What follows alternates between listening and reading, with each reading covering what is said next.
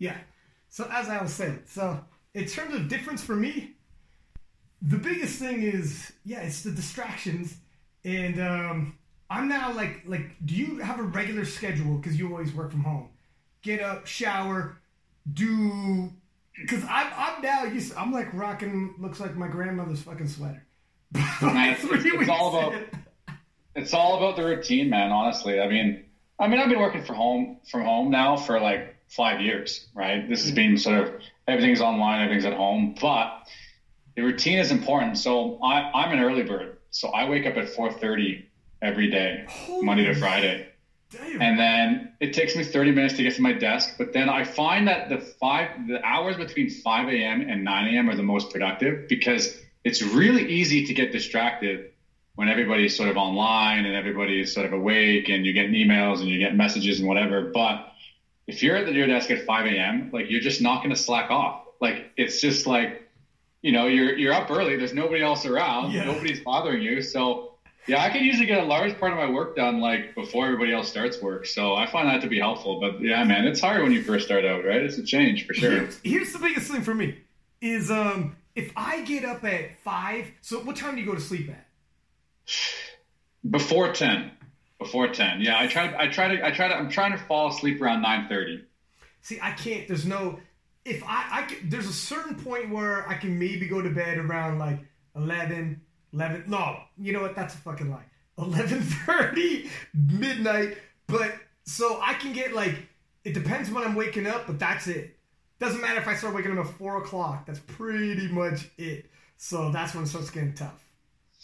Yeah, I don't know, I mean, for me, man, like, I I can go off six hours of sleep, yeah, no problem. I find that if I get less than six hours of sleep, it, it becomes, you know, like, I start to, like, my mind starts to wander throughout the day a little bit, but six hours of sleep, I'm fine. But I definitely know that, like, for different people, man, like, people have different tolerances for the, for sleep. Like, I know some some people that just need nine hours, they need ten hours. It's like, for me, like, Children. I, man, I could I could lay there for ten hours, man. Like, yeah, it was, I couldn't do it.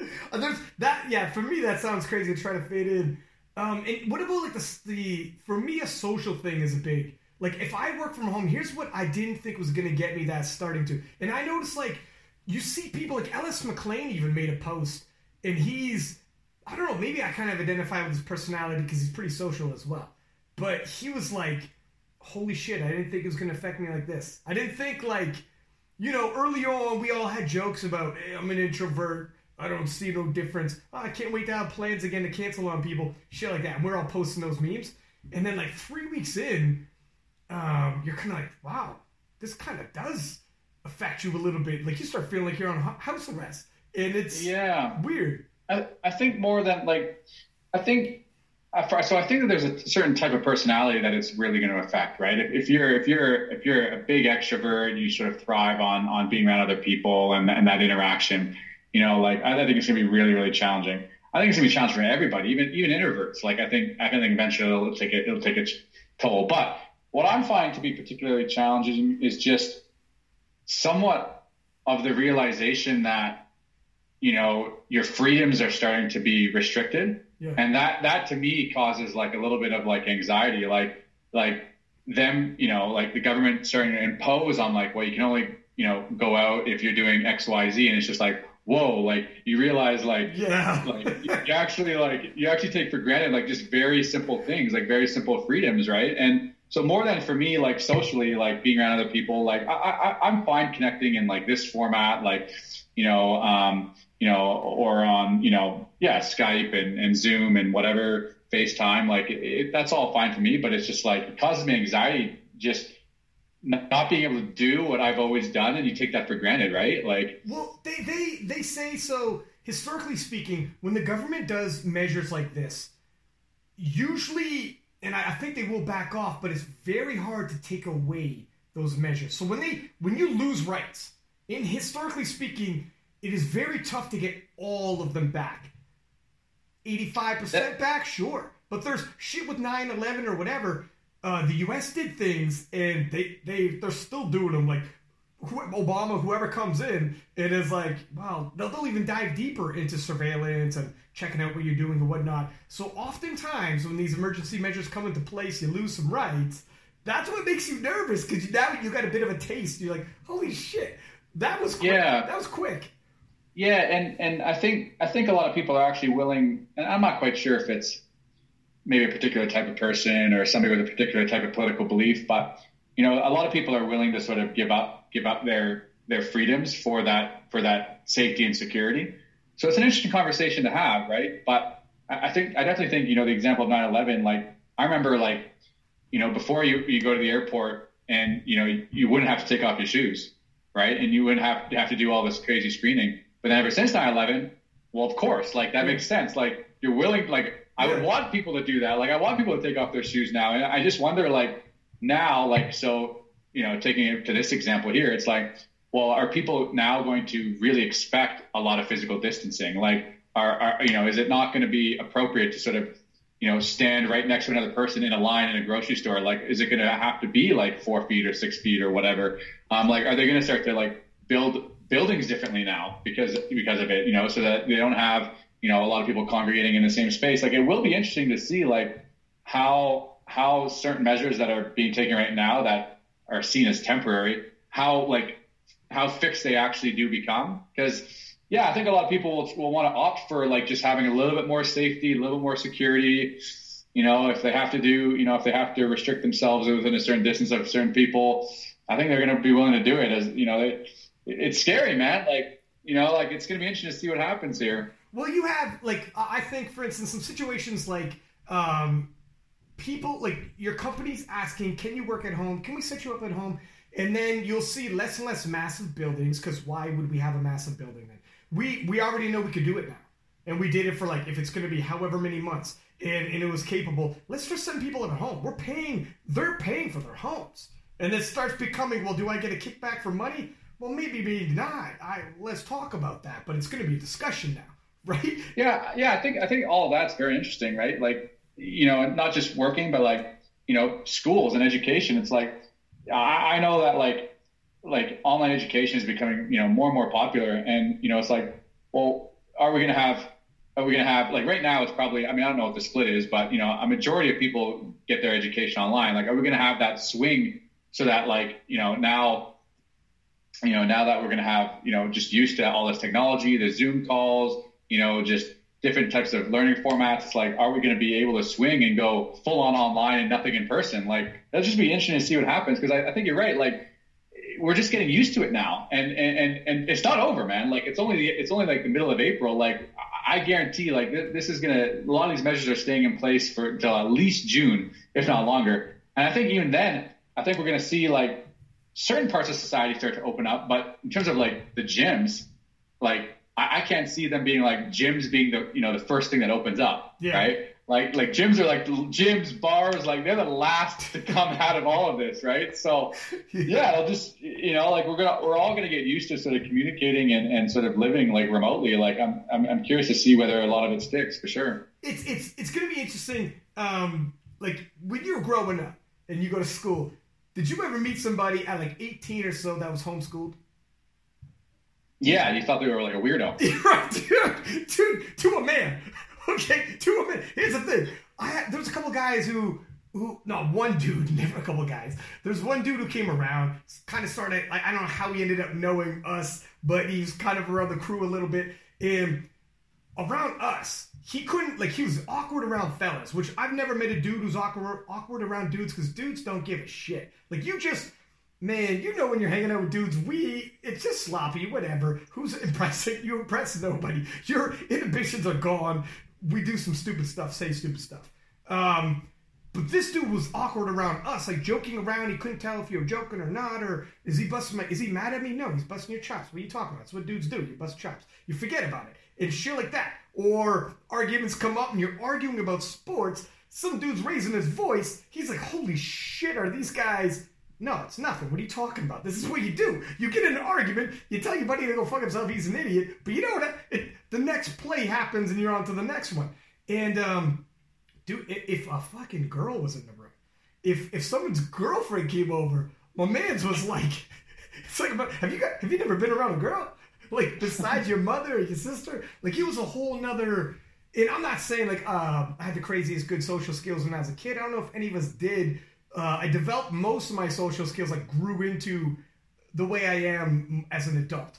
You know, when I was younger, but For sure. but the kids who had no schooling with other kids, socially speaking, was a fucking disaster. And then, and I'm not saying all kids are going to be like that at homeschool, but it's a lot easier to slide into that if you're homeschooled. And then even if you got me up to the point of eighteen and you didn't make me go to university, college, or the workforce, or if I went to the workforce, I was at home. Even then, man, if it's doled back, we're gonna we if we do this twenty years from now, the kids we're making fun of being on the phone all the time are gonna be like social geniuses to the next crop of kids. You know what I mean? Well, that's the thing. Maybe maybe in the future we don't need to be able to pick up on social cues in person. maybe maybe that's not a skill that we true. maybe that's not a skill we need. Maybe that, that'll just die out. that holy shit. Would that be awkward? And a dude like me would be, and then I would be the weird one. Dude, we came full circle, didn't we? Did we? Exactly, man. The, the guys who actually have social skills become like, why are you talking so close to me? Why is your voice raised? What does it matter with you? But, exactly, man. Yeah, we'll see. Um, I mean, it's it's interesting how also it's affecting, obviously, the powerlifting schedule among all these other different schedules. And, um, well, you know, let's get into it a little bit. Let's tell people who you are. Most people probably already know because I've been hyping it. But lately I've had a lot of head coaches from around the world. And um, they, they lift at the world level, uh, compete at the world level, and all these different showdowns. And they were trying Irian on here, uh, Messi Kamesi, Bill McCarthy, Rory Lynch, Sean Crow from Team Ireland. And um, people, the, the feedback we got in terms of handling, and the art of handling, and what goes on at the world level and even the national level, trying to get people world spots. Um, people like the, the D Ms and the reposts and the downloads have been insane. And I think for a lot of people, it's eye-opening. And um, these people were saying, so at the end of the episodes, I was like, who are some of the people, the chess masters in the game, that when you look at it, you look across the way and you're like, who do they got? Who are some of the people you're worried about? And they all mentioned your name, A.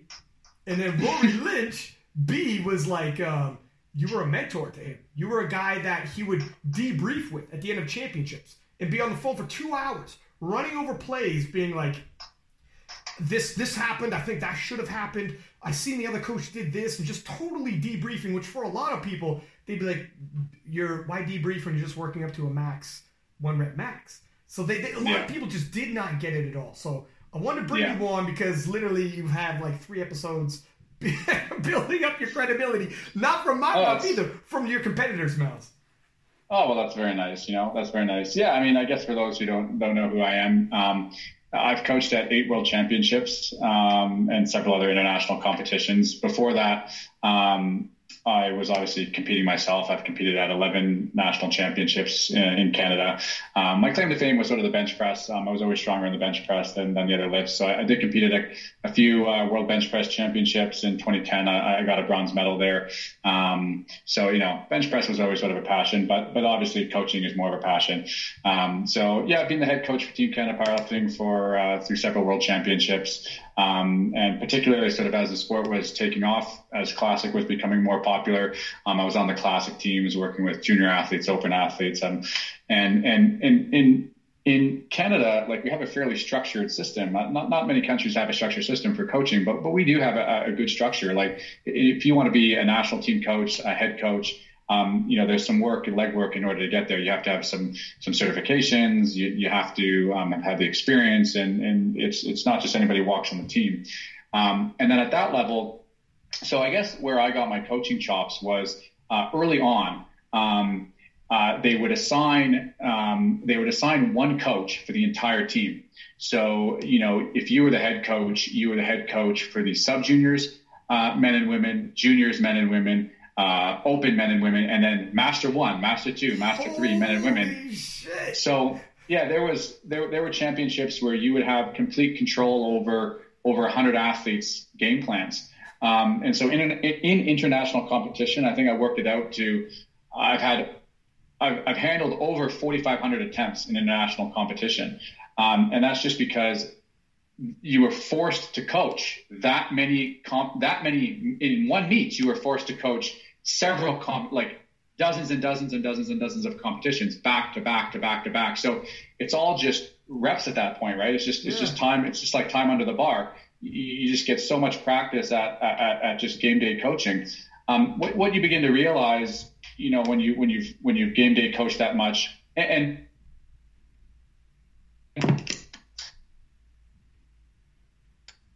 thing, like you, when you walk up into an international competition, you see, you obviously see, right? You see who the, who the roster is. Um, and you see who has the strongest lifts, you know, in the nominations. But very often those change. The, the strongest lifters don't don't don't often uh, come out on top. And so why is that? Like, what what's what's going on there? And and if you get into the nitty gritty, there is a lot of strategy and tactics that happen throughout the day. Um, in picking attempts at that level, it's not necessarily what you want to do. Um, it's not going for a P R. It's not trying to extract as many kilos as you can from the competition platform. It's selecting attempts based on various powerlifting rules, right? It's uh, selecting uh, attempts based on what's happening on the score sheet, responding to other lifters' attempts. And um, there's a lot of maneuvering that happens. And so, um, when you get practice in those environments, and, and, and, and this is the problem, this is why people don't understand game day coaching, you don't get that level of experience unless you're going head to head with two, three, four other people for a podium spot. Mm. When every line and, and, and, and you have to beat other people. If you take a look at local level competitions, right? I mean, what's the goal? Why do people compete? Why do people compete in powerlifting, right? Well, you compete because one, maybe you want a challenging context to, you know, achieve a personal goal, or you want to sort of test your strength because you've just been training for, you know, six, eight, twelve weeks and you want to just sort of set a P R, right? Maybe it's a community thing. Maybe you want to go and you want to be with your friends and whatever. But beyond that local level, you want to get better. You want to go to the state or provincial level. You want to go to the national level. You want to go from a national level to an international level. It has nothing to do with P Rs at that point, nothing to do with what you want to lift. It's beating other people. And when your goal switches from internally, internally I want to do well, to externally I want to beat other people, The, the game day strategy changes. Um, and so I just got a lot of practice early on with, again, like I said, coaching over over one hundred athletes in a single meet, um, what it's like to beat, beat other people and, and how to manage attempts. So I just think that I've had a little bit more practice than some of these other coaches. But, I mean, guys like Rory that you said, you know, like, I mean, he's he's now at every international competition for New Zealand. Um, he got an invite to um, um, the Sheffield. I mean, now the Sheffield Championships isn't happening. But um, there's lots of guys now where, I mean, you're talking about, you know, guys being afraid of going head-to-head with me. It's like I see guys coming up and I'm just like, they know their, they know their stuff now, right? It's it's not like it's not like the early days where just like, you could beat other people on, you know, because you're the only guy who knows the strategy. These other guys know strategy now. So there's definitely an, an art to it now and some gamemanship, which is pretty awesome to see. Yeah, it's funny how, so the way Rory was explaining it, it was like if your playbook is thin, you know, because everyone's got different playbooks. Like, for instance, um, you know, some guys are to hide what they're going to do with the last deadlift, skip on their second deadlift, and they're going all in on their third deadlift, and whatever, or, you know, they're changing their, their openers on deadlift. They have it artificially high to push the subtotal lifter. The guy who they're going against, he builds his total off the subtotal. So you're going to try to put the pressure on him to overextend on his third bench, third squat, because he's looking ahead at your forecast, and he's like, holy fuck, I'm going to have a, I'm going to need a really big subtotal. But that is an artificial opening dead. You drop that bad boy when dead comes around. So after he's missed a couple thirds, and they were like, shit, that was kind of hard to call. We knew his dead was big, but we didn't know where exactly it was. And then boom, boom, boom. There's different things you could do at the world level. When um, when you see a couple things happen, you kind of add those tools to your toolbox. However, exactly like you said, when you haven't seen a shitload and you got one or two tools, but you only have those one or two tools, Rory explained it like this. It was like, um, because he read the book Moneyball, and they were talking about this guy who's in the minor leagues for baseball, smoking everybody, killing everybody. All the pitchers were like, this guy's fucking slamming these out of the park. But by the time he got to the majors, the bigs, he was on a massive streak about sixty games in. And the rest of the teams recognize his playbook, recognize what they're doing, and shut that shit down. And the guy never hit another home run, and he's right back to the minor leagues. His playbook was thin, and he could not adapt. And he couldn't adapt because he hadn't seen, he hadn't learned enough tools. He didn't see enough and had that kind of coaching. Um, so, and I remember you coming into the fray in Canada when it was kind of along the lines of when everything went raw or classic equip, unequipped or whatever um, in the I P F. And it was somewhat early days, and you approached the game and took Canada, which historically speaking in the equipped days was not a world beater. And we jumped up to number two in the world at champion world championships and just out outlifting, outperforming. And people were like, how are some of these lifters who are nominated fifteenth coming in top five? And and conceivably on nominations, they shouldn't have done that. And routinely this happens where you're squeezing from a much smaller talent pool and getting a much bigger product out of it. And then it started happening where people are like, oh, there's something going on over there with the Canadian coaches. And everybody yeah. starts, all of a sudden, scouting's happening. And this guy, if he, he misses thirty-three percent of his final squats, and if he misses a final squat, well, that percentage for his final dead jumps up to, and all of a sudden, scouting numbers happen, and probability, because you can't do that shit in your head on the fly, you're just vibing it. Things, it was game-changing. And now guys show up with fucking dossiers. They don't just have the temp cards. They got folders and shit. Um, yeah. And, and I think, like, yeah, like... It, it's well credit credit to where credit's due, right? Like there, there are the, the athletes in Canada are are are exceptional. Uh, like they, you know, we've we I think classic has been classic was the the ultimate equalizer because you know I think you had classic lifters in Canada that that just couldn't figure out the gear. They just didn't have, you know, the mentorship or the or the or the people around them to help them with the gear. As soon as there was a classic division, all of these people that you hadn't even heard of could could start to showcase their actual talents. Um, so it, it was sort of, you know, we, we had amazing athletes, but, you know, when you're going into a world championship and, you know, you're ten kilos from, from third place, um, you can make up that gap on strategy. fifteen kilos from third place, you can make up that gap on strategy, um, especially if the other coaches don't, don't have the strategy. So, um, like, it, it's – so – I think a big challenge for a lot of people, a big challenge is just that they don't understand the math. Um, it, it's simple math um, that you have to do when you're when you're selecting it. And, and I'm just referring to like um, like like like going into a second attempt deadlift and a third attempt deadlift. At that point, it's it, it, there's a lot of math involved. It's simple math, but you have to do a lot of it, and you have to do it very fast, and you have to be in control of of of. of, of different scenarios. So if it, it, it like if X lifter jumps this much, then that forces that other lifter to jump that, that much, and that'll force us to do this much. Now, that's only two or three lifters. If you have three or four or five lifters that you're going head-to-head with, you're having to do those sort of calculations very, very, very quickly, and you have to have a very strong hold on it. And then, you know, other lifters are trying to fake certain attempts. So, you know, you have to realize like, well, okay, that's maybe not a real attempt. Let's try to figure out their, their plan B or their plan C. And so you're, you're having to do a lot of math. You're having to do it very quickly. Um, and you're going to make mistakes. I remember making mistakes at the World Championships because I didn't know my math, and it, and it cost positions. Uh, and, but you make mistakes once, you learn from it, and, and you'll never make that mistake again.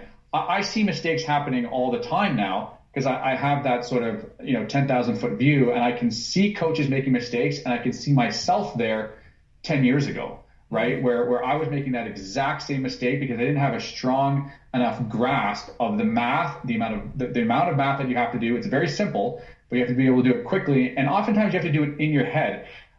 Athletes, or sorry, coaches try to write out the math on their sheets, and, and, I, and I don't even think that's a good approach because I think it's too slow. I think you have to be able to do the mental calculations. You have to practice in your head and have, have a strong sort of, um, yeah, mental cal- calculator because it just happens so fast. You have split seconds to make a decision. Um, and oftentimes what I see is just that coaches run out of time. They haven't figured out the math and they're putting in some random number, and then I've just beat them because they've, you know, they, they haven't figured it out properly. Um, but yeah, it, it's, it, it's, strategy to get somebody onto the podium, and that's why coaches don't have um don't have that experience, because oftentimes at local level meets they they're the only person in their class. Mm-hmm. They're the only person in their class, right? So, so it's like going for the podium isn't, isn't even part of their whole, their goal structure. Um, yeah, but we can talk forever about strategy. We can talk, you know, specific examples. I mean, I'm happy to happy to share stories. It's, it's, it's up to you, Ryan. No, I mean, for sure. I, man, I love a good war story. I remember, for instance, um, Bill McCarthy was just on the show, and he was saying, kind of like you were, where he had said he had Ellis McLean, and he had crunched some numbers. So Um, you could change your last deadlift twice. For anyone listening who doesn't know that, you can. And sometimes it isn't just what's the heaviest deadlift you think you can hit, and um, or you saw a second deadlift and you're like, we're going to throw ten kilo on that. He was like, because L S was going to get outpulled by a lot of these guys, and they knew it. And if you're just looking at the nominations, you could get pulled into a firefight you don't need. And Bill was like, some of those nominations, A, are bullshit, because they know they're deadlifting uh, more than you. So they, they just have to change their deadlift. They can't, the de- obviously the bar can't decrease. They can't go below your attempt, but they already know they're going to pull more than you. They want you to chase. It's bullshit. They want you to add too much, get a little too close. He's like, either they change after you pull yours, or they try that and they fucking fail. But I'm telling you that's the truth, because I crunched the numbers and they're not capable of what they have up there. And Bill's like, if you, it's like a test. When you're going to make these decisions, if you, like in terms of the calculations, if you already know the moving pieces, the intangibles, and you know your opponent and you know your lifter, then when you're doing the calculations, it's a lot easier because less shit to worry about, right? To be like, where are we at? Who's this guy? You're not doing that in sixty seconds. You have to do a lot of math real quick. So Bill told L S, here's what we're going to hit. Go out there, hit it. L S hits it, comes back. And L S, actually, he didn't say L S what he was going to hit. He just told him, go out and hit this. This is what we got. L S saw what the weight was, was super fucking mad. He's like, dude, there's four more deadlifters after us. He's like, relax, we're good, watch. Boom, dude misses. Boom, another guy misses. Well, now we're bronze. Boom, another guy misses. Well, now we're silver. How you feeling? I'm feeling good. All right, one more, fifty-fifty, and then you got gold. And then boom, another guy misses. And he's like, this is where we're at. So a couple dudes changed last minute, still missed. A couple dudes didn't change, but they were just all in, so to speak. And it's like, you can get... You can get bullied off a platform, or you could you could be chasing bad money, and it's not really there. Another situation, Rory was like uh, in the showdown with Orhi versus um, Gibbs. Rory said on the third attempt squat, Brett and Angus were like, put in two ninety, and then he, he like you were saying about math. He did the math real quick in his head, and he's like, looking at the forecast, fucking, I can't, I don't got those math skills, my brother, so I wouldn't be able to do what you guys do. He said, if I look at the, I looked at the forecast, and if we hit two ninety, looking at the forecast, the probability from what we were looking at previously, if he hits two ninety, we're in it, but we're just barely. two ninety-five is probably a thirty-five percent chance Brett's going to get it at this point, so people think that's a shitty deal. But if he gets it, we're back up to fifty-fifty with, with Orhi. We're eyeball to eyeball, and we're still in the race. And he didn't have to ask Brett, would you go for a thirty-five percent chance squat if it means you're back at parity? Or do you want to go for something easier, but we're we're starting to fall behind, my friend. And now we're starting to play catch-up, and I don't know who's got the bigger deadlift. We're, we're, we're, we're kind of, I'm not sure. These are like the split-second, you know, examples of where coaches, when you come into it, and A, you kind of know the opposition. He knew Orhi, and they knew they had an idea of where Orhi would be. Same with Bill. He knew where the other four guys, like you said, much more complicated one's a tight field. The other four guys, you got a split second, and you're like, I know my lifter, I know the opposition, and if I had to guess the probabilities, five kilo, which doesn't sound like much, can increase your chances from thirty-five percent to fifty percent or, or whatever, right? So it's it's that I mean, tight. Yeah, I mean, like, I, I think it's very hard for people to listen to this and, and, and really understand, like, what's on the line. Like, this is high-stakes coaching, right? You're coaching two of the best athletes in the world. Um, this is for the World Championships. Um, this is a this is a this is a, a huge session, right? All eyeballs are on this session. Um, it's probably the most popular session that you're going to have in powerlifting for the year. Um, and the amount of pressure involved is just, it's insane. Um, as, as a coach, you're the one managing the numbers. The athlete has no control over the numbers at that point. The athlete just wants to go and lift. Whatever's on the bar, they have to lift it. Um, every attempt, their job is to just go and lift lift the weight. Um, if you, if they get caught up in the numbers and the strategy, um, they're going to be distracted from their job. Their job is to lift weights. Your job as a coach is to select the numbers. So it is incredibly stressful, incredibly stressful as a coach. And you, you don't realize that because everybody is scrutinizing the numbers, right? Whether they make or they whether they make the lift or not, the athlete, it comes back to the, the selection in numbers, and everybody's going to have something to say about that. So the stakes are very, very high. Um, and, and nobody will understand what that feels like. Nobody, until you're in that position.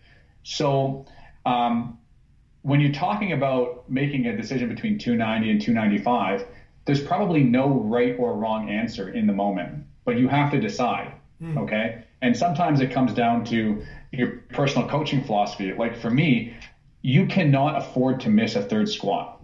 You cannot afford to miss your third squat. It is critically important to winning a championship at the end of the day, or getting on the podium, or beating your competitor. It comes down to the third squat. And I, I have the stats somewhere about people who miss their third squat and go on to miss a third a third deadlift. I think it's something like fifty-eight percent. It, it's higher than fifty percent. Oh, wow. So, so there's a high probability between missing your third squat and then going on and missing another lift, uh, your third deadlift. Um, you have to make your third squat. You're basically fifty percent better than the field if you make the third squat. So I am way less, um, I'm, I'm, I, I do make risky decisions, but not on the third squat. And that's maybe where Rory and I sort of diverge in our philosophies.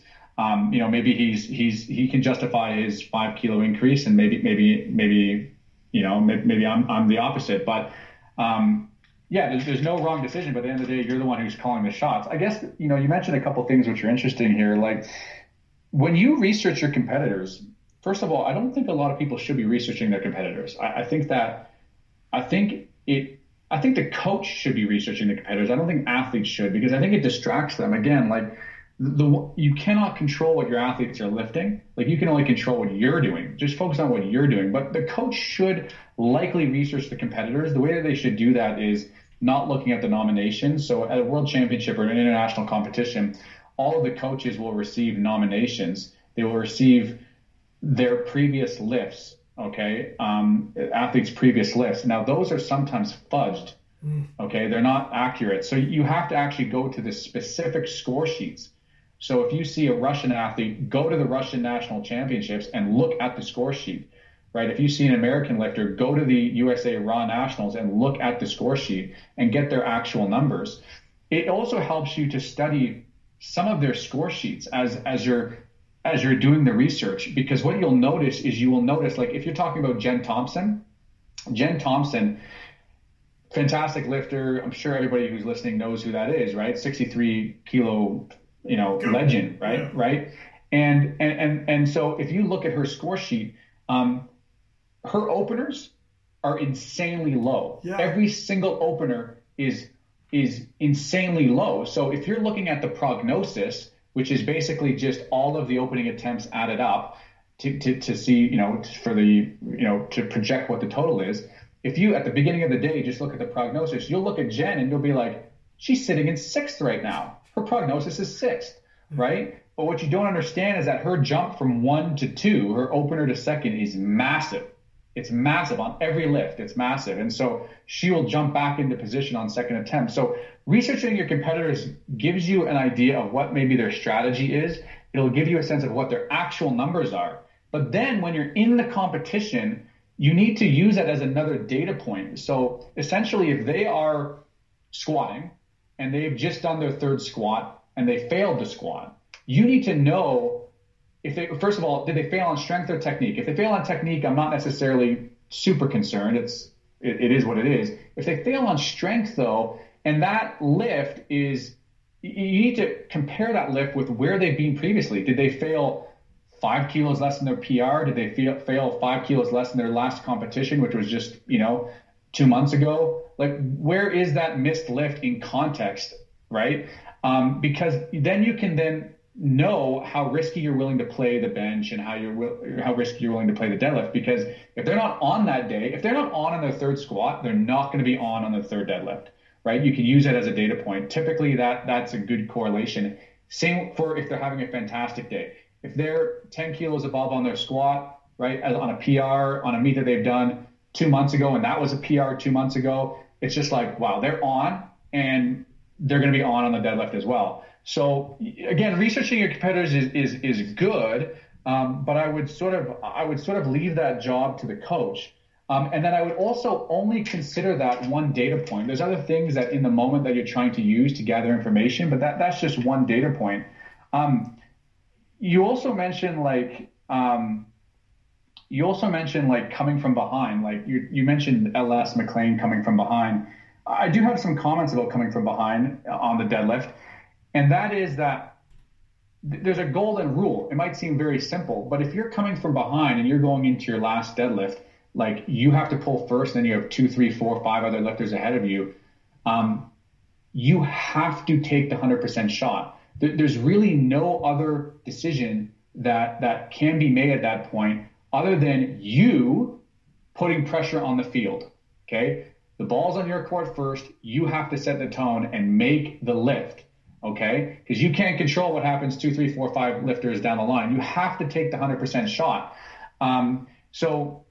It's really important. This is why I try to get my athletes, especially if they're coming from behind, I try to get them really fired up on the second attempts, okay? Because a lot of athletes go into their openers and they're quite fired up for their openers, right? They're, you know, they're in the game, they, they, they want to get in the game and whatever, but then they look past the second attempts and they're already looking to their third attempts, right? They're already looking to what they want to do on their third attempts and they haven't yet done the seconds. And so I want to get them focused in on the very next lift, the second attempt. And the reason why is because the second attempt is going to be the greatest evaluation for how they're going to perform on the third attempt. I don't care how their opener looked. I don't care how their warm-ups looked. I don't care how their lifts looked two weeks ago in training. I am basing the third attempt based on the second attempt. Hmm. There's no other basis for, for evaluating your third attempt. It's the second attempt. So if the, the lifter goes into that second attempt really lazy or not very focused, um, or they're just treating it like, or whatever lift, let's just get to the third attempt, it doesn't give me the feedback to know how many more kilos they have left in the tank for the third. So I am getting them right fired up for the second, especially if they are coming from behind, because I want to know, under best case scenario, do they have five kilos left in the tank, seven kilos, ten kilos? What is it?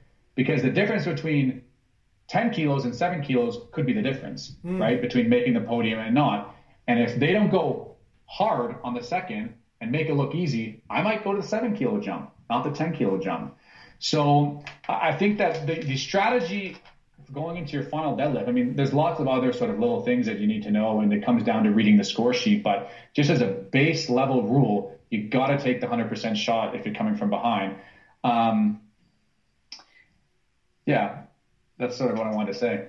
yeah, I, I remember too, um, we weren't coming from behind. I remember at the at the Worlds too, Justin one time told me, Justin Reeson, uh, coach for the Canadian national team as well, and he was like, listen, if we're going to try to snag a medal, we might have to do some crazy shit for this last pull-up. I told him we were good for it. He's like, when you go out there and you hit this deadlift, the second dead, because um, I need them to think you got a lot in the tank. Because I'm going to put something up there. You're going to be pulling after these guys. So the strategy, someone's coming from behind. It's kind of the opposite strategy. So like you were saying, you're coming from behind, stay in the pocket.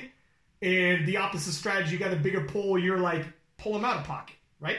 So he was like, I want you to smoke the second dead, but you don't you don't let on like it means anything to you. Like you've done this a million times. So you, there's no, yeah, there's no pointing to the crowd. There's no, because I was doing that after my squat and my bench. Hit up the, the family in the crowd, whatever. He's like, no, I want you to smoke this with fucking speed and, and walk away. So they're like, ah, fuck. So when the other coaches do the same job you were thinking, seven kilo, ten kilo, they're go, they're erring on the upper end with you. And they're like, shit. And now they're coming out of pocket a little too much. And there's things yeah. like that where just little things where you're telling, you're cueing. The lifter has no idea. He's not looking at the scorecard. He, is, he or she has no idea. But it's like a poker game where it's like, don't show everything though. Um, so this time, and I've never had a coach tell me this. And now when you're telling me, it absolutely makes sense. When you're trying to pull someone out of the pocket, some he's worried about someone coming up from behind. And I did have guys coming up from behind, by the way. And he's thinking, we need them to load the bar. And he's thinking, listen, whatever, you're an excitable guy, tone it down a little bit. You're showing a little too many cards right now. Don't act so happy with this. Act like this is well beneath you. and you got a big third coming. He's because I'm going to put in a placeholder to scare these fucking people. Yeah, I think I think like what I think the mentality of a coach. I think I think when you be, when you start to become a little bit more of an advanced coach, you you you you start to play the play the coach, the, the other coach, right? Like you're trying to think about what they're going to do in response, and you're trying to get ahead of that. Um, like. Uh, I, very, very often what I see from, from novice coaches is, is I see a lack of sort of just situational awareness backstage. So backstage, what will happen is, is they will be talking to their athlete about what the strategy is, or they'll be talking to a co-coach about what the strategy is.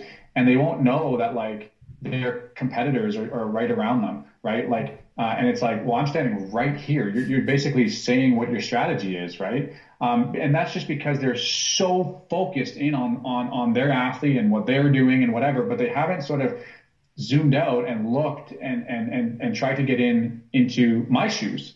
Right. And, and to see what I'm doing. They're just focused in on what they're doing. Um, so yeah, I oftentimes very much hear, hear exactly what athlete strategies are just by being in and around the, in and around the environment. Um, but the best coaches generally just are are holding their cards fairly close, um, and and if they're if they're talking about strategy, it's usually away from the score sheet. Um, it's away from everybody else, um, as it as it should be, right? Um, but yeah, there's lots of little things that you can do like that, like um, and and you and and, and you're going to know certain co- at the at the international level, you're going to know which coaches go for it, right? Which coaches you know want to push even though they're going they're coming from behind. You know, you're going to know which ones push or which ones are a little bit more conservative, like me. You're going to have those th- those nuances um, just based on the coach's philosophy. So, yeah, it's definitely a lot about playing the coach um, because at that at that level, you're dealing with, especially if records come into play, you know, you're dealing with zero point five kilos between being on the podium and not, being number one and not. Um, it's like it's anybody's game. Like, you know, I remember, I remember you guys commentating, um, the, um, the eighty-four kilo open class last year, right. With Amanda Lawrence and, um, Danielle Mello there. Um, and it's like uh, any given day, one of those, one of those athletes could have been on top, right? Like they're both, they're both extremely strong. Um, and at some point, it, it, you know, it, it, tactics come in, come into play. Now that's an interesting session to talk about just because they were coached by the same, the same coach. It's sort of a it's sort of an interesting one there, but same thing, right? Like I mean, at that level, everybody's super strong. It comes down to tactics.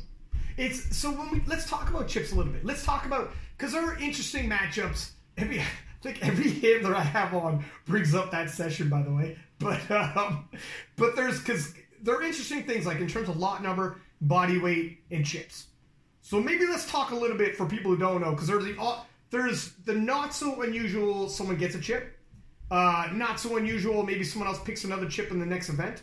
Sometimes you get two chips floating around with the same person, and um, some people could possibly tie things up by accident. Like there's weird things that can happen, right?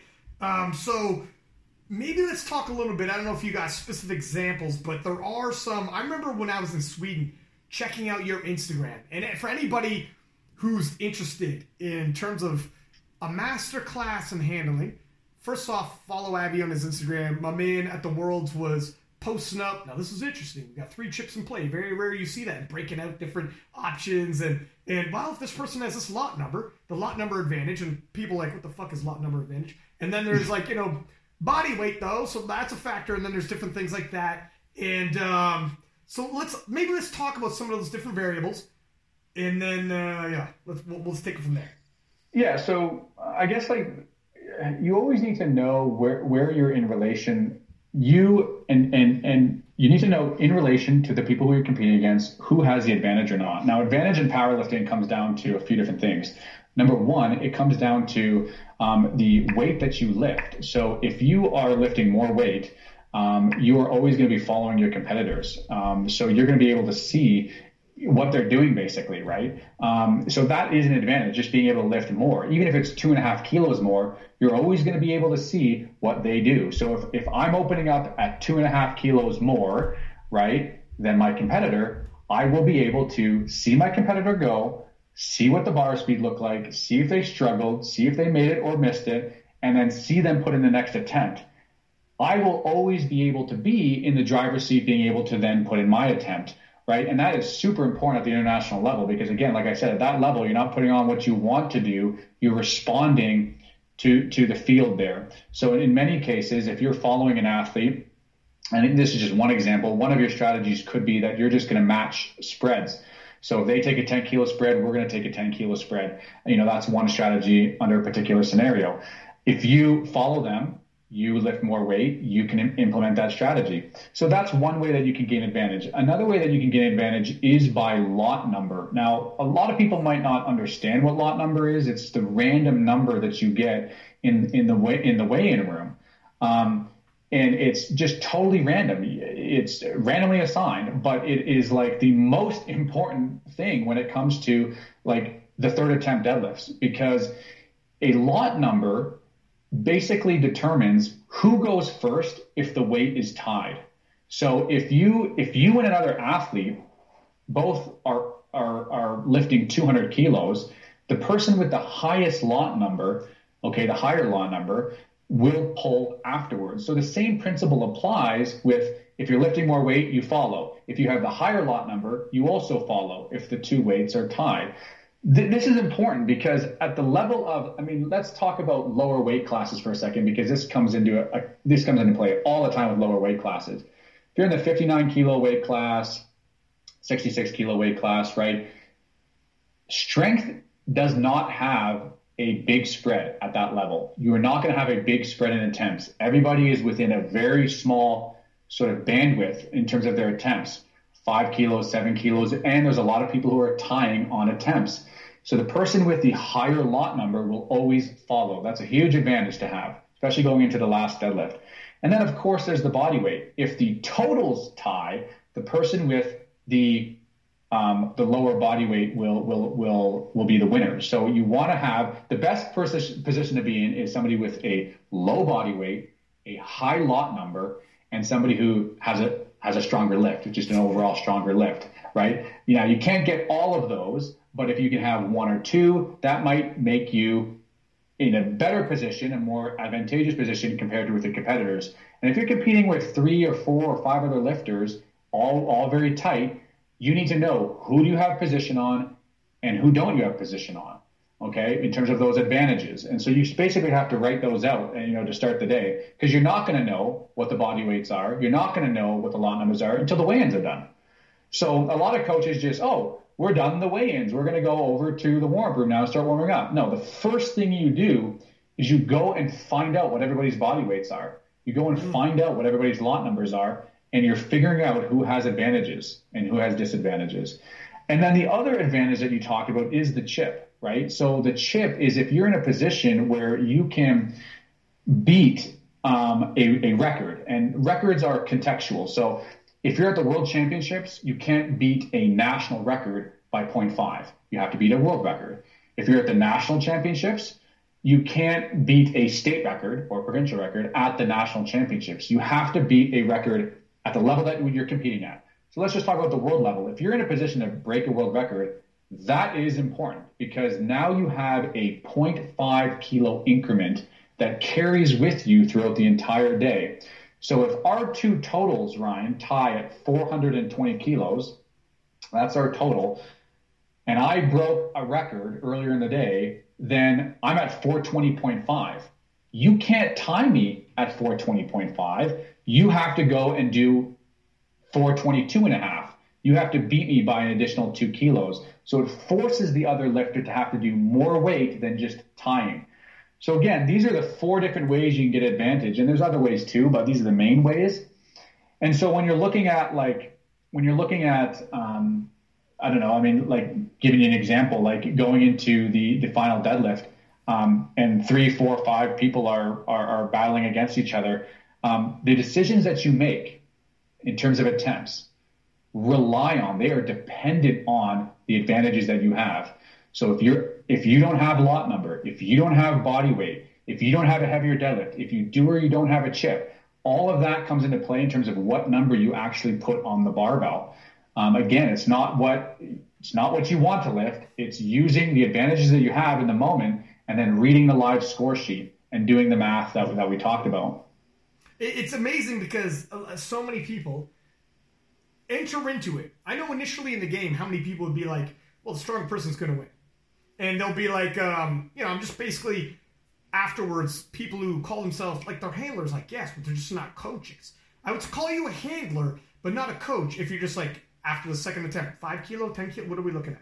No, it's, if you just don't have any idea of all these variables, and these are like variables on the chessboard that are moving pieces, and then um, on top of that, you have the final, when it comes down to the final deadlift, you, you can have placeholder deadlifts and change up your deadlift.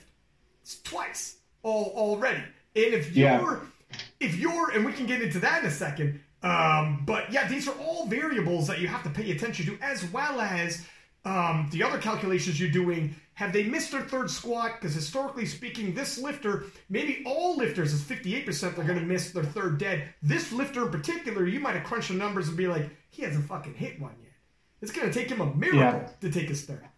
And, and, and it's every attempt. It's every attempt too, Ryan. Like, I mean, you, you right from the first squat, you're making tactical decisions. It's not like, it's not like, hey, do you want to go five? Do you want to go ten? It's, we either need ten or twelve in this next one. Which one's it going to be? Yeah. It's not, what do you feel like doing? It's here's the score sheet. Here's what we need to do to stay ahead, right? Here's here's what we need to do to keep pressure. And it's here. Here's the options. And sometimes there's no option. It's just like, this is what we have to do. Go and do it. Um, and again, it's tough to describe what these scenarios are without reading a live score sheets. But um, you know, um, I'll, I'll give you an example. I mean, you mentioned talking about the the, the the two changes on the deadlift. One of the biggest mistakes that I see happening on the two changes in the deadlift is not understanding lot number.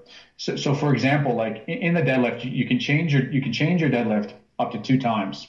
All right, you can change it either up or down, and you should be using these to your advantage. There's, there's some strategy here in terms of, so you, you get to walk off the second attempt deadlift and go put in a third attempt, but then you have an additional two attempts. So really, you have three opportunities to select your your, your third deadlift. And every single time you put in an attempt for your third deadlift is a, is a, is a strategic play. And, and it's interesting because this is the only lift where you can actually move the bar up or down. Now, you can't move it down below what your second attempt was, but you can move it. Let's say your second attempt was two hundred kilos, right? You can bring it up to two hundred fifty kilos, and or you can bring it back down on a, on a, on a change down to two hundred two and a half kilos, right? You can, you can go move it up or down. And, and many times, you know, coaches are, are doing that, you know, strategically. Maybe maybe they're trying to throw the other coach off their game or whatever. Um, but here's the one of the biggest mistakes I see in, in terms of changing your, your second attempt or you're changing changing your deadlift is not understanding lot numbers. So essentially, let's say you want to do two hundred ten kilos, right? That's the number that you you have decided that. That's the number that's going to set you up to be the absolute best chance to getting on the podium is two ten. Now, your second attempt was two hundred, okay? So two hundred is your second attempt. two ten is where you want to be for your third, okay? However, you go to the table and you put in two twenty. Maybe you're playing a move, whatever. You put in two twenty, and you're going to say, I'm going to change my, my deadlift down to two ten, okay? Now, there's a timing to things here because you, you cannot change your attempt. Um, you cannot change your attempt below what's already currently on the bar. So the third attempts are going along and the bar is ramping up. It's at, you know, it's at one eighty, it's at one eighty-five, it's at one ninety, it's at one ninety-five, it's at two hundred. Lifters are going now, right? Now it's two oh five, okay? Now it's two ten, mm. okay?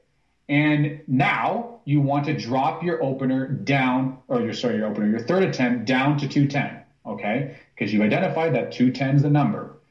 And let's say a lifter before you is attempting two ten as well. So there's a couple lifters attempting two ten, and you want to drop your number down to two ten.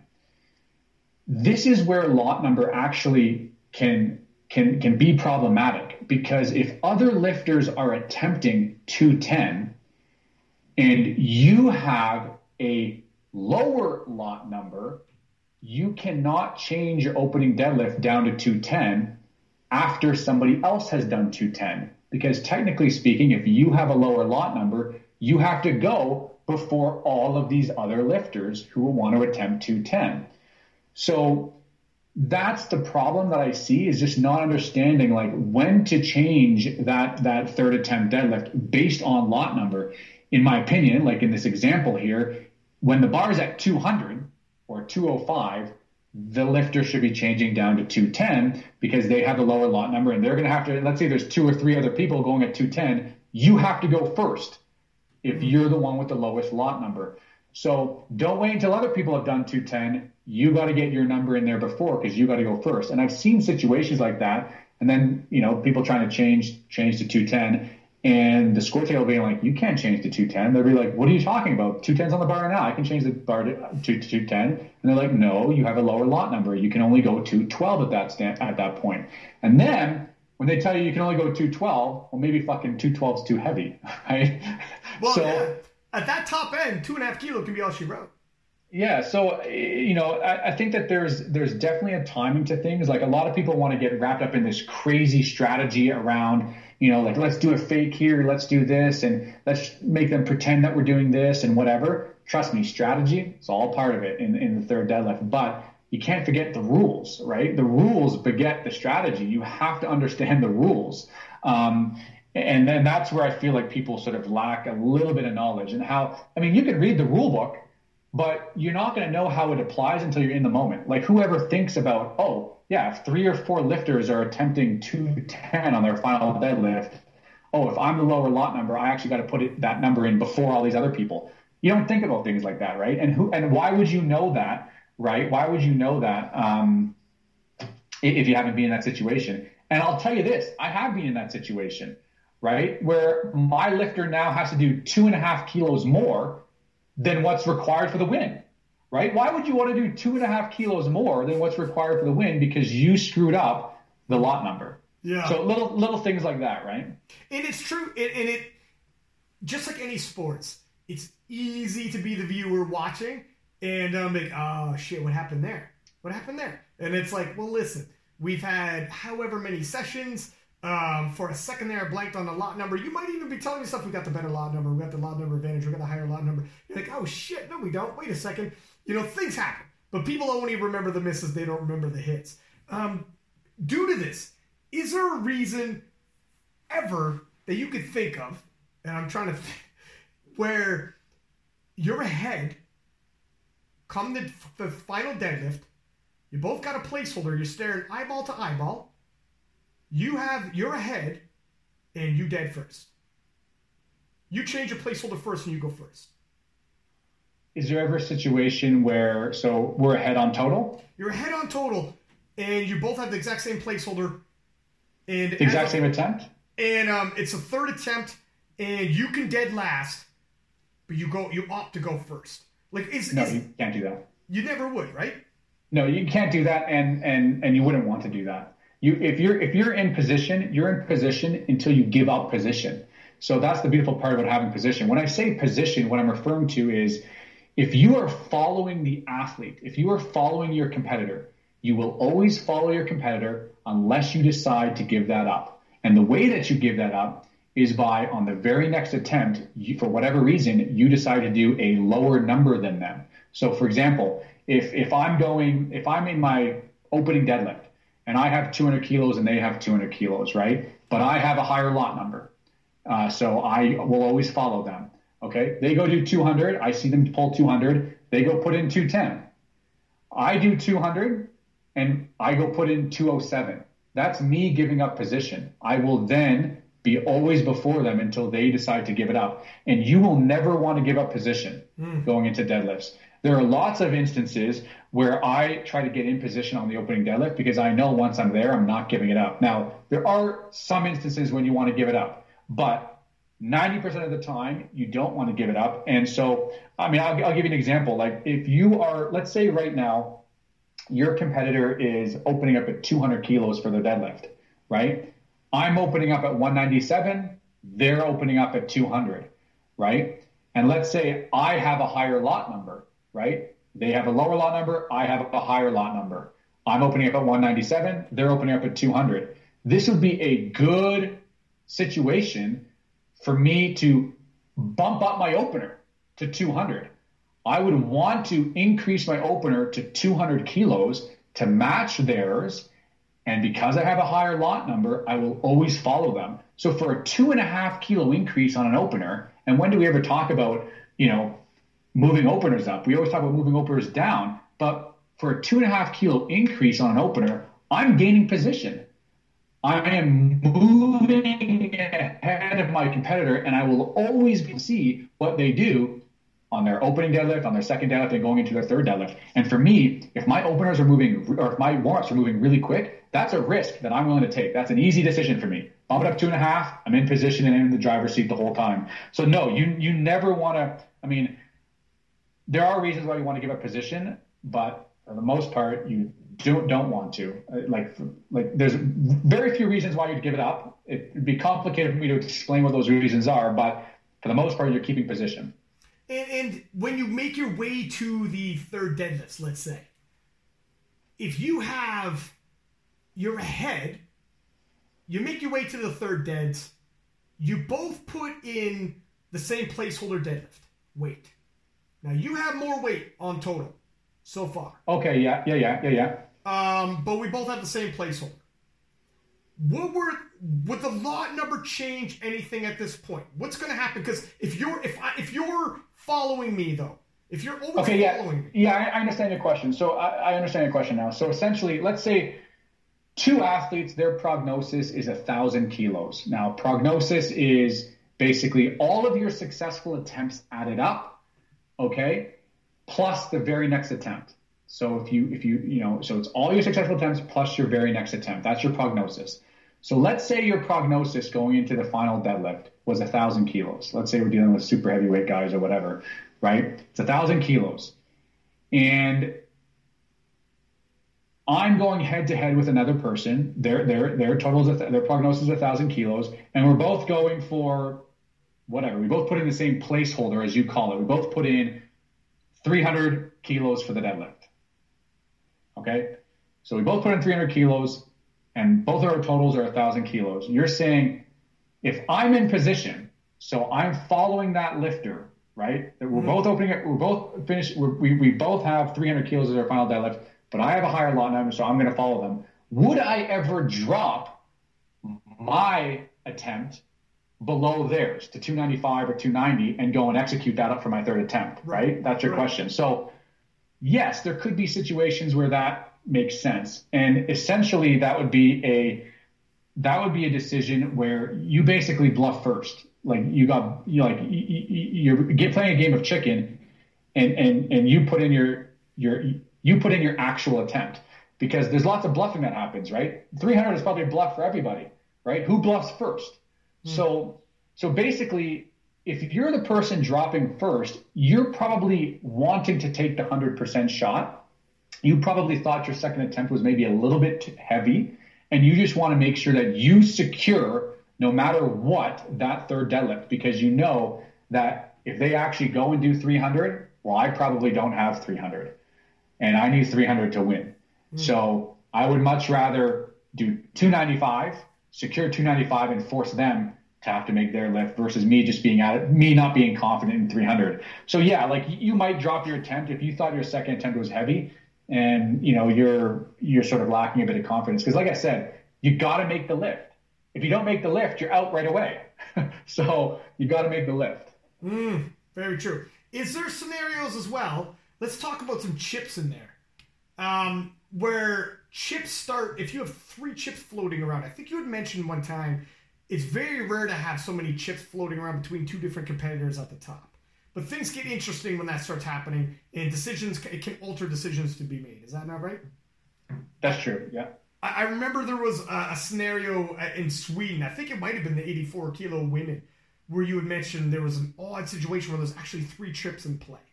I hope I'm not butchering this scenario. So there was, so there's the chip on the, I think it was the chip on the bench, and there was a chip on the deadlift and a chip on the total. So essentially, and this never happens.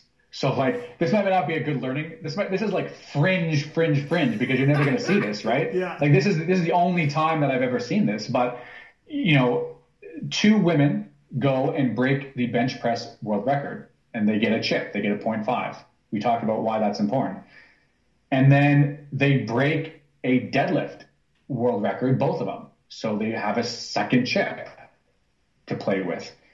And then they also have, they're also looking at the prognosis, and the prognosis is already over the world record. Like by the time the second attempt deadlifts happen, they're way over the world record. So the world record is is being chipped as well. Um, so when there's a triple chip situation, basically the chips are, there's no advantage to the chips anymore. Hmm. It's basically like dealing with no chips, because now everybody can tie each other. Um, again, the advantage for the chip is that one lifter can can forces the other lifter have to have to pull two kilos more, because you can't tie at that point. But now when you're dealing with this whole triple chip situation, you can tie that lifter on the point five. Um, so yeah, it's it's very rare. You're not going to see it. You might have one lifter in a situation who's super, super strong and is breaking chips all the way through the competition. But when you have two lifters going for the world championship and breaking a world total record with three chips along the line, it's pretty crazy to see. So, but at that point, really the chips just become, they become void. There, there's no advantage to it anymore. Would you start doing things to avoid that on the last chip situation, where you're like, look, at we don't want a point five now, because we're going to end up, de- she's going to go up, she's going to end up going up to the usual increment of two point five. So we're going to go um, breaking that record, making the snare in my head, I hope the math's working out. Instead of point five, we'll just say we got a full kilo. So then she now can't go the next natural increment of two point five, which is natural. She has to now go up the, the usual over top of chip. You have to start analyzing real quick and be like, all right, we're getting lost in chips here. Everyone's, it's a fucking pop and chip party all of a sudden. There's chips all over the floor here. Um, and you got to start doing that math quickly, like you said, being like, we got to make some funny changes here, but this is what we need to do to keep our advantage.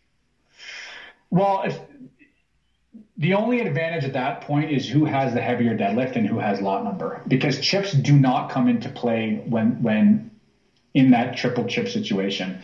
Um, and like I said, like normally chips are going to have, you're going to have the advantage, a massive advantage, but in that situation, two lifters, they both broke a, a world record on the bench. They both broke a world record on the deadlift.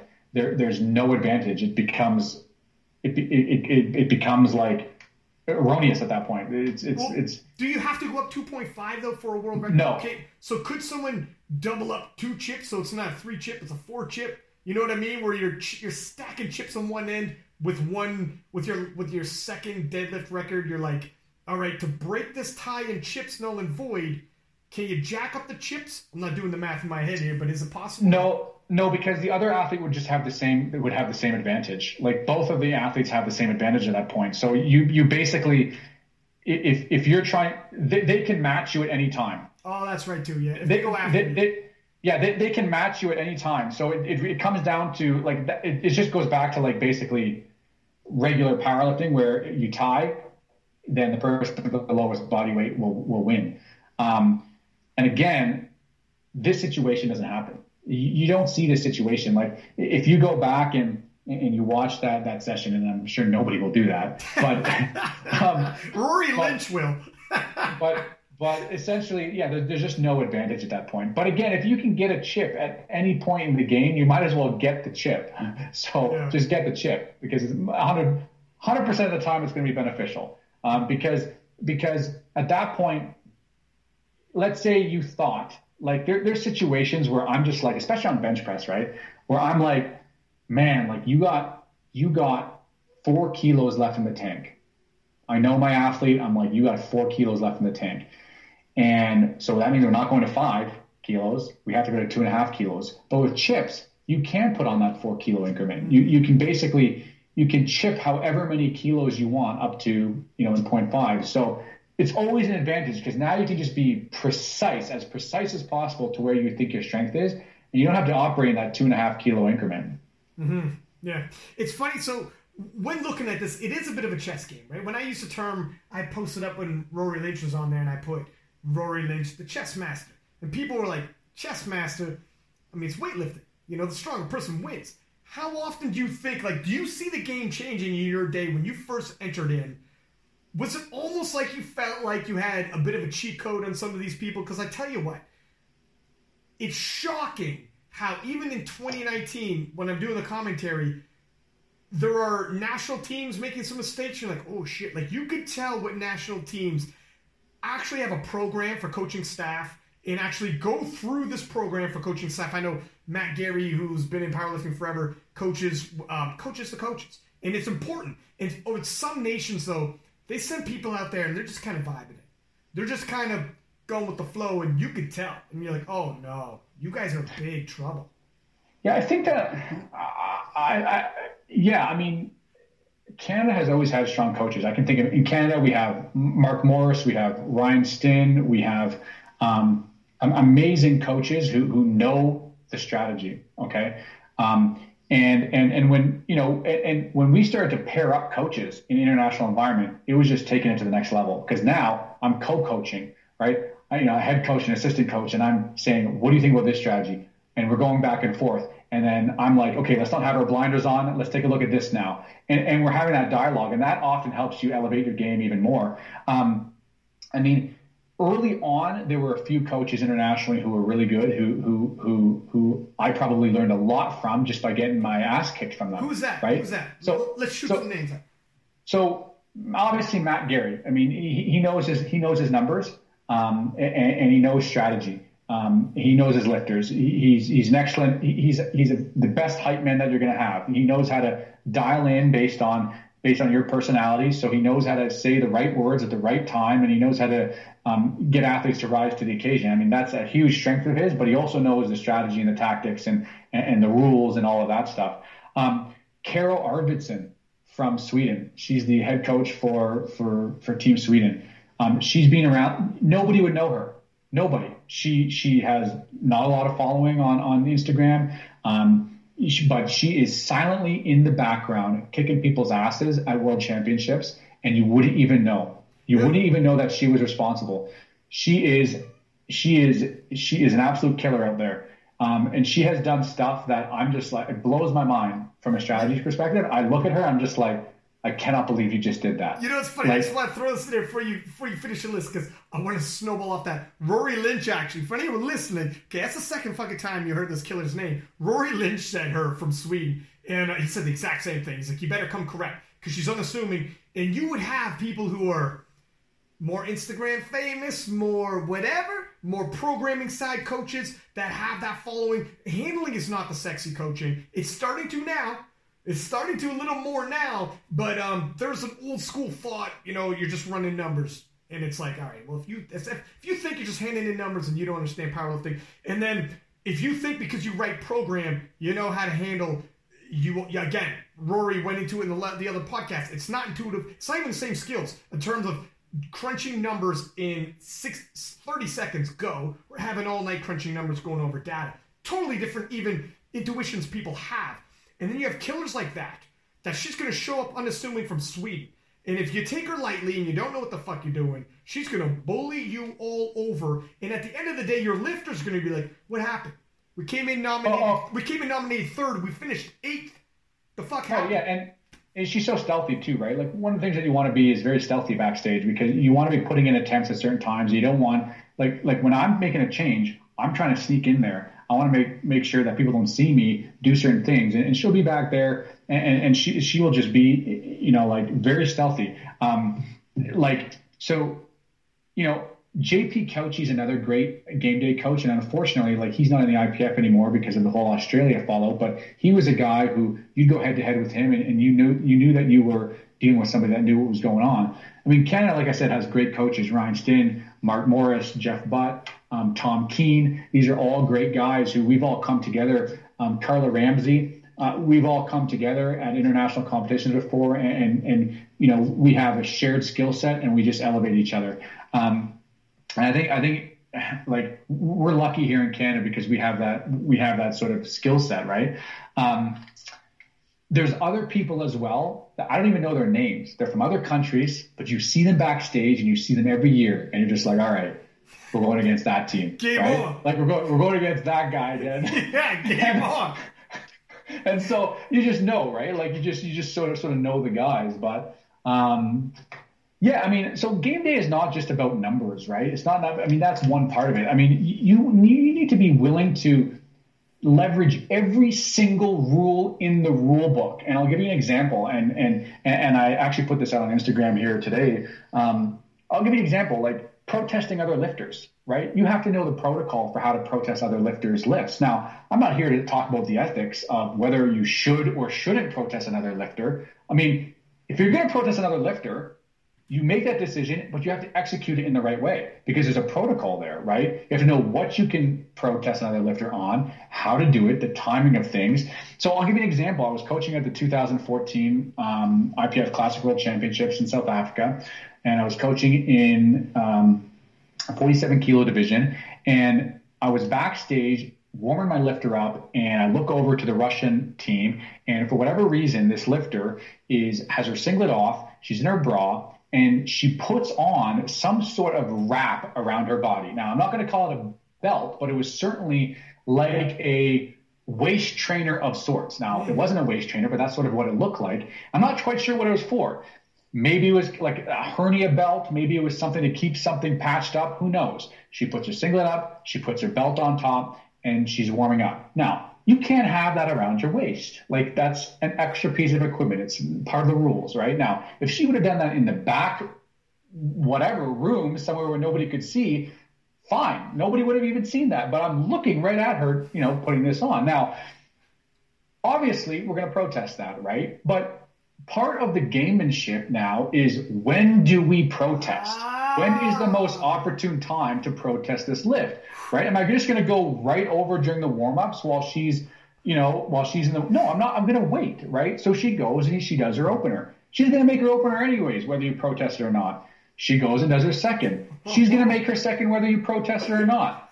So the bar is getting loaded for her third attempt, and that is the time to protest. Now, that is that's a decision where you have to know the rules, and, and, and if you're going to protest – do it at the right time, right? So you go and protest, and that could cause one of three things. One, it will cause her to be disqualified from the competition altogether. Two, it could just disqualify that that lift, right? That that third attempt, which is basically what we want. That would be an ideal outcome. Or number three, she runs out of time because now the clock's starting, and now referees are going back there, and they're asking her to take off her singlet, take off her belt, all this stuff, right? And the time's running. And, and actually, number four, think of you going to your third attempt deadlift, the sort of mindset that you need to be in to go and do a heavy third attempt de- uh, squat. And now your mindset is all messed up because you have different people yelling at you saying, do this, do that. And you got referees all around. So, of course, I'm not here to talk about whether that's right or wrong. But if you're going to protest, do it at the right time. That's going to be an advantage to you. And obviously, Um, that that lift was was was they were going to kick her out of the competition. They didn't, but that lift didn't count, right? And so, uh, like, that's what we wanted, right? We got the outcome that we wanted. And at the end of the day, right, we had a higher total. That was one of the reasons, not the only reason. But this is the sort of gamemanship that you can that that, that you have to do at the elite level. Again, I'm not here to talk about the ethics of it because I'm I'm just here. If you're gonna If, you, if you're going to compete and be part of the rules, be part of the rules and follow them, and don't try to cheat, because we all know that you can't wear two belts. So, I mean, there's tons of things that you can do from a strategy standpoint that have nothing to do with math, right? I, I can think of, again, just in terms of timing, right? There's rules around how many coaches you can have backstage, right? And so you have coaches backstage or people sneaking backstage and friends coming backstage. And, and so you get these, I, I specifically remember, right? Like, Sweden, Team Sweden, back there, hanging out with a huge entourage, and we're going head-to-head with them, and they got to go make their last deadlift. When do you think I'm going to go protest this like, nine coaches backstage? I'm going to go right before their third deadlift, right? Like, I'm going to go to the jury and say, I don't know what's going on with Team Sweden. They're only supposed to have three coaches backstage. I'm counting nine. One of them's wearing a ball cap. You're not allowed to wear ball caps backstage. And you play it up, like you play it up to the jury members who you know are going to have a freak out. So, you know, they're, they're, yeah, pick they're, the guys, yeah, pick who you go to. Who yeah, would that piss off? Who is a stickler? Who's been telling Sweden all championships, not nine people? You go to that fucking guy who's headed up to here with it, right? Hanne Smith, Hanne Smith. You go up to Hanne Smith and That's say, right. Listen, here's what's happening. I don't know what's going on, but maybe you want to go check it out. The bar's already loaded for this guy. And they started yelling at the lifter, started yelling at the coaches to get out of there. This is a guy who probably needs the emotional support, right? He has nine lifters. He has nine of his friends backstage. He he needs the emotional support. You you kick out his best friend, and his best friend can't give him a slap on the back before his last deadlift. Yeah. What do you think that's going to do to sort of arousal levels? It's, it's definitely not going to be peak arousal if he if he if he doesn't have the environment he wants. But that's what we want, you know, being on the opposing team. And so, like, you you you you think of powerlifting as this static environment, but it's not at all, right? I mean, like, if you know the rules and you know you know like how they're supposed to be implemented. It's like any other sport in the world. You leverage them to your advantage and you use every play in the playbook. And and this is what it comes down to. I'm not doing that at the local level. Like, are you crazy? Like, are you crazy? No. People be happy, relax. But listen, we're going for a gold medal yeah. at the World Championships, right? Like, this is, you've been training years. And if you're on a Canadian national team or a U S national team, you have one shot at that, because you're not guaranteed to show up on that team next year. There are way too many strong people in these countries. In the U S, top five could probably win a world championship. So every time you go to a national championship, you're, it's like literally a world championship for you. You have to be the best in the world at the national championships, and people are coming for you. So you have one opportunity, one opportunity to, to make it. And we're, we're, we're, we're putting every rule in the rule book forward. Um, so of course we're doing that, right? And, and again, like, I, I'm not here to say, like, what's right and what's wrong, but I'm saying if you know the rules, you know the rules should be followed, then then when you go and execute one of these things, just just do it and do it at the right time, right? Um, I think it's something that a lot of people forget. You know what? I I think it's it's such a wily veteran move, and I love it. It's true. Like, look, you learn that in life, period, where information is knowledge. Right, or, or sorry, information is a weapon you can use, and it's when do you gonna when are you gonna pull out the big guns? And sometimes, you know, when you're inexperienced in general, you're quick to pull out the big guns when it's like that that wasn't the time to pull the big guns, and that you're not doing what you think you could do. Relax, stay calm.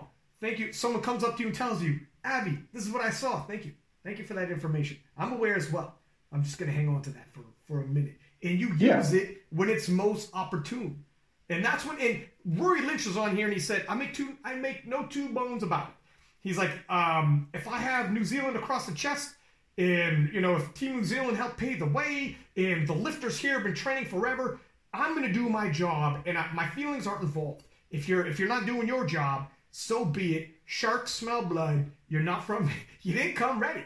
Then you're going to get bullied around a little bit. If not, it'll be good for you. It'll be that learning lesson like you said you got earlier when some older wily veterans bullied you around that. Fuck, I'm not doing that again. But, um, you know, he said, he's like, that's that's the way you have to look at it when you walk into the World Championships. That's my job. It's not to make friends. It's to earn points. And in a large extent, in the bigger picture, that's session per session. But when you're at the world level, you're collecting points, and then you're getting evaluated afterwards. Abby, how did we do at the World Championships? Well, we came in second to the U S, got more points than we've ever done in years, because it's like a game of risk. You know, it's one of those war games where took a couple losses and a couple little sessions. We lost some ground. Came in here nominated fifth. Abby, why did we end up at eighth if we were nominated fifth? Well, here's what happened. Took a gamble, bit that one. It is what it is. But you need to you need to win more and you lose more and move up the rankings. Yeah, I mean, just on the point of rankings, and I don't know what other countries place in terms of their emphasis on this, but I'll tell you this, like, in Canada, it means something to move up in the rankings as a team. Like, it means something that we compete as a team, that that that you can place as a team at these championships because you are accumulating points based on individual performances. And and we look to that. We look at that and we celebrate that. And I don't know if a lot of other teams do that. And certainly a lot of teams going to World Championships aren't sending full teams. You take a look who's sending full teams. I mean, maybe it's, you know, maybe the top ten countries, let's say. But after that, you know, ten to thirty, you know, they're sending half teams, so they don't really care. But we care about being top three in the world for best best male open, be, best female open, right? We care about those things. Um, I mean, I don't think a lot of people know about how the team points are accumulated, but you can send, um, uh, when you send lifters to the World Championships, you you have five people that can earn points.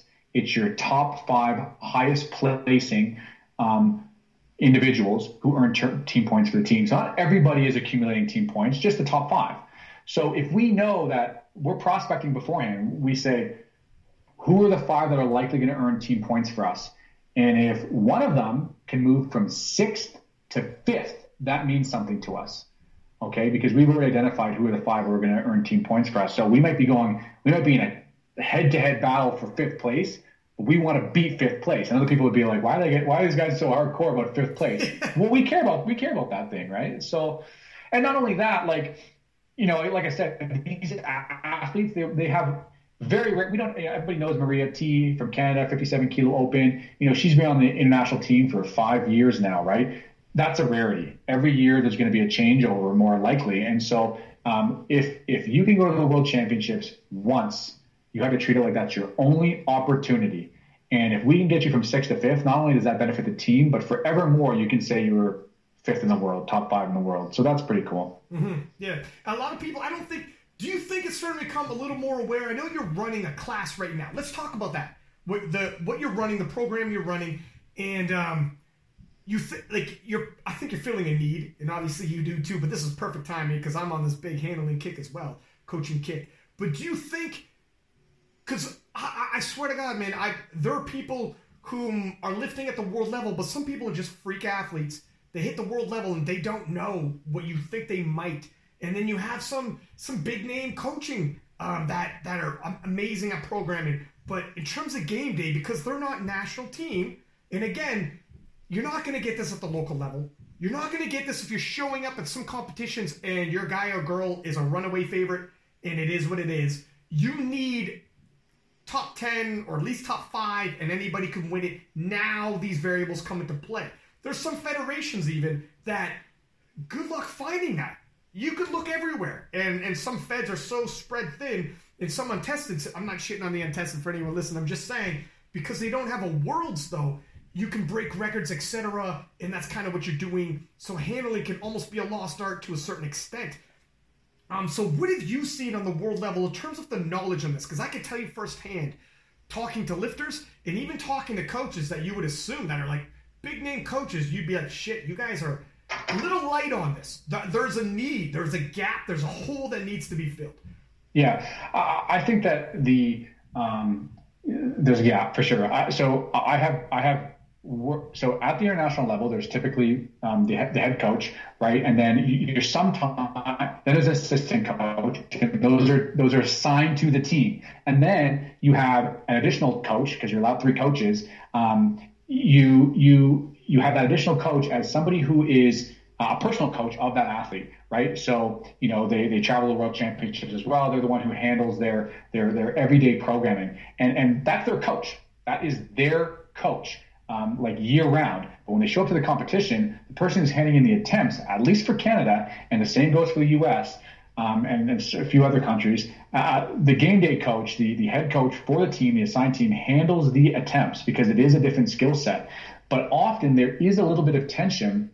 I've experienced this earlier in my career, but but not now because now there's a little bit more knowledge around game day strategy um, in terms of just respecting everybody in their roles. And, and also we try to get ahead of it a little bit in terms of really bringing the coach into uh, the, the, the personal coach into the dialogue. And really early on, like several weeks before the competition, we're sort of liaisoning with them and chatting with them and hearing how their training is going and everything. And they show up on game day and we have some clear rules. We're very clear with our expectations around who does what.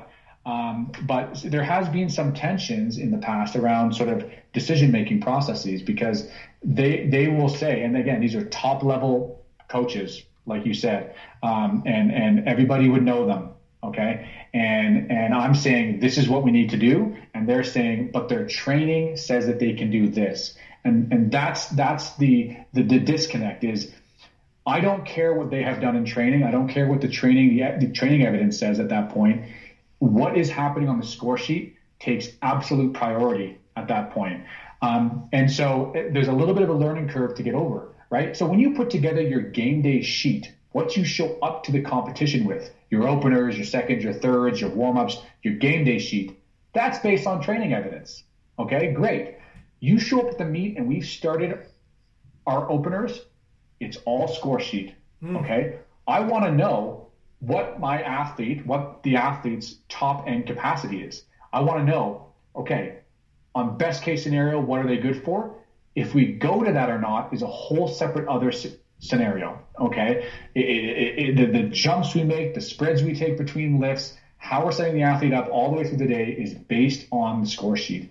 So that's a tough part to get these personal coaches who have a lack of game day knowledge.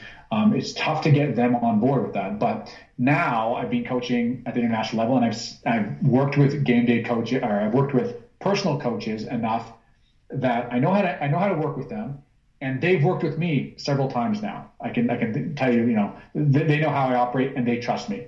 But initially, there's like this big lack of trust between handing over the the, the attempts to somebody that doesn't work with this, you know, athlete on an everyday basis. But um, but yes, there's a, there's a gap. So um, yeah, so just to your point about about my uh, my online course. So I just launched an online course on game day for powerlifting, um, and it's essentially everything we're talking about here. It's it's it's everything from your basic. How to, how to pick your attempts at the basic level, but if you are all the way at that advanced stage, or you want to learn more about how to how to game day uh, at, at an advanced level, we talk about those advanced game day strategies. Um, a really interesting part of, of the course, and there's there's like eleven hours worth of content, uh, video content, but an interesting part for those who are coaches, for those who are um, you know looking to um, you know upskill what they know. I spent the last year recording live game day score sheets. So I would watch a competition live online, and I would record the score sheet. So what you see is coaches putting in attempts, moving attempts up and down, seeing how placings are moving. Uh, you don't get those live score sheets um, when you watch the replay. You have to watch it live to see how things are bouncing around. So I spent the last year, I was like, I got so frustrated that people just weren't understanding some of these concepts, and I would try to explain it, but it's so complicated to explain unless you see the live score sheets um, and, and you're in the moment. So I recorded the score sheets, and I picked the absolute six best case studies oh, that that that that bring in that bring in all of these game day strategies. So when when we talk about how lot number, body weight, chips, positioning, how all that comes into all these crazy rules, and when you're battling four or five other people. Um, We see, like, there's a very clear example of an athlete going from sixth to third, and here's how she did that, right? Um, here's how she, and it was pure strategy. It had nothing to do with who was stronger that day. Um, so, yeah, I, I, I launched this course. Uh, I don't know when this podcast is going out here, Ryan, but I, I decided to do a closed enrollment. So essentially, the the, the deadline is gonna it's gonna close on Friday. Um, so in two days from now, which is the seventeenth, and the reason why I did that is only because I'm very involved with the people who take the course. So, for example, like, you know, there's going to be lots of questions, people who have, you know, um, customer service issues, and, and there's a community, there's a private Facebook group where we all sort of talk about these sort of things. And so I don't want to have too much of my time ongoing being dedicated to this. I'd rather just deal with sort of one cohort. But I don't know how you want to do this, Ryan, but if you want to, if I will give a private link to you. And if anybody who's listening to this wants to take it after the deadline, I'd be happy to just open it up to that small group, because I'm assuming this podcast is going to release, um, you know, fairly in fairly short order. So I'd be happy to do that, just a, a private link to your audience. But um, yeah, my, my preference is I, I'm not planning on reopening it for until next year, because I have other courses I want to launch this year. But um, yeah, I, I definitely want to get a good cohort coming in and, and wanting to learn about this stuff. Yeah, I mean, I, I think it's absolutely necessary. I've seen, in terms of people that have been messaging me after the last few podcasts and be like, I had no idea. And there's some coaches who are like, have no idea. And it's funny how, um, you know, right now we know the big athletes and the big star athletes. And, and initially it's just all about the athletes. It blew up into these coaching services and teams. And now they're kind of all-stars. Everyone knows some of the big names like that. I think the next field is going to be, you're going to start knowing the killers when you show up on that day. And, and you start noticing the differences. And athletes need to start asking the proper questions. How many world championships have you coached at? You know, how many different sessions have you coached at? What are we talking about here? Before I hand you my attempt selections, because it is a big responsibility. You could work your ass off, do everything right, make make weight, which could be absolute hell for some people. Hand over your attempt selection sheets to the wrong guy who's or girl who's vibing it. And just doing the old, you know, you, you hit six hundred in the gym or whatever the hell it is. Let's let's end off on that. I think you're good for it. And it's like, Where did you pull that number from? Do you have any, are you even paying attention to the score sheet at all? And I totally get what you mean when you say some coaches might show up and be like, look, trust me, my guy and my girl, they're good for this. It's like, yeah, but if you have, if you, if you're not paying attention to what's happening at the score sheet right now, our girl from Sweden is setting you up with so many traps. You never, you're, your lifter's going to drop from third to sixth and, and not be getting too many points and be being like, what happened? No, it's crazy. I didn't have a great day. How many times you see a, uh, an athlete? I think athletes should take this just to know what the fuck. Just so when they show up, they know what's going on, even if they're not going to handle. And I mean it, because like uh, it's it's very interesting stuff. But how many times does an athlete go, I did everything right, I just couldn't pull it together that day, and they might have no idea they just got gamed out of their position. It's like, no, you did nothing wrong, love. You did nothing yeah. wrong. Yeah, I mean, it, it is it is a very it's a very specialized skill set, showing up on game day and, and knowing having the, having having the um, the skills to, to know how to out, outrank your competitors. I mean, it's it, there's a ton of strategy like we talked about here today. Um, yeah, I, like I, I think when so I, I think of how people learn about this stuff, right? Um, I think that there's a lot of good information right now on programming. Okay. You, you, there's a ton of good resources. There's online courses now for it. You can, you can really skill up in the, in the area of programming. Um, it, it's quite established, right? I mean, those scientific principles of strength and, and periodization and, and all of that stuff. And the problem with that is that in order to realize your strength on the platform, you have to know something about game day coaching. Um, and, and, and right now, as I see people trying to try and learn about this stuff, it's just piecemeal here and there. Maybe they have one bad experience in a meet and they don't really understand how that fits within the whole picture. Um, and I, I've been lucky to actually have some interns under me when I coach at the World Championships for the past several years. So I've worked with interns, um, and I've worked with, so interns who then become assistant coaches and then become head coaches. Um, so, I mean, you talk about a lot of the guys, a lot of the guys in Canada, right? You talk about Matt Goldsmith or Justin Reeson or whatever. I've been able to work with them one-on-one through several world championships, right? And, and, and getting them trained up to, to be able to handle, handle situations on their own.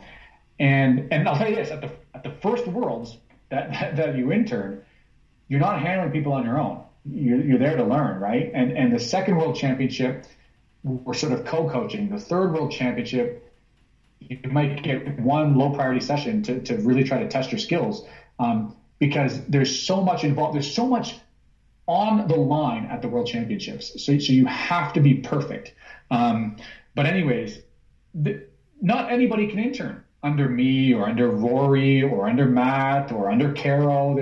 I mean, you're, you're not going to fly to the World Championships to do in, interning, right? Yeah. Um, so I do think that there is a need for, for an online course in, in this area. Not a lot of people are going to want to take it. Not a lot of people, uh, you know, like, is it going to apply to? But the people that it is going to apply to, like the people that actually need to know this information, it's incredibly valuable. But not every powerlifter needs to take it, but certainly if you want, if you want to go compete at a high level, and I mean that could be a regionals, that could be a nationals, or if you if you at all handling, coaching an athlete, you gotta know the game day stuff. I mean, like it's you don't just show up. It, it would be like showing up to the gym without without your training program. Like you're not doing that, right? Like you have to know the game day skills. Yeah, yeah or even.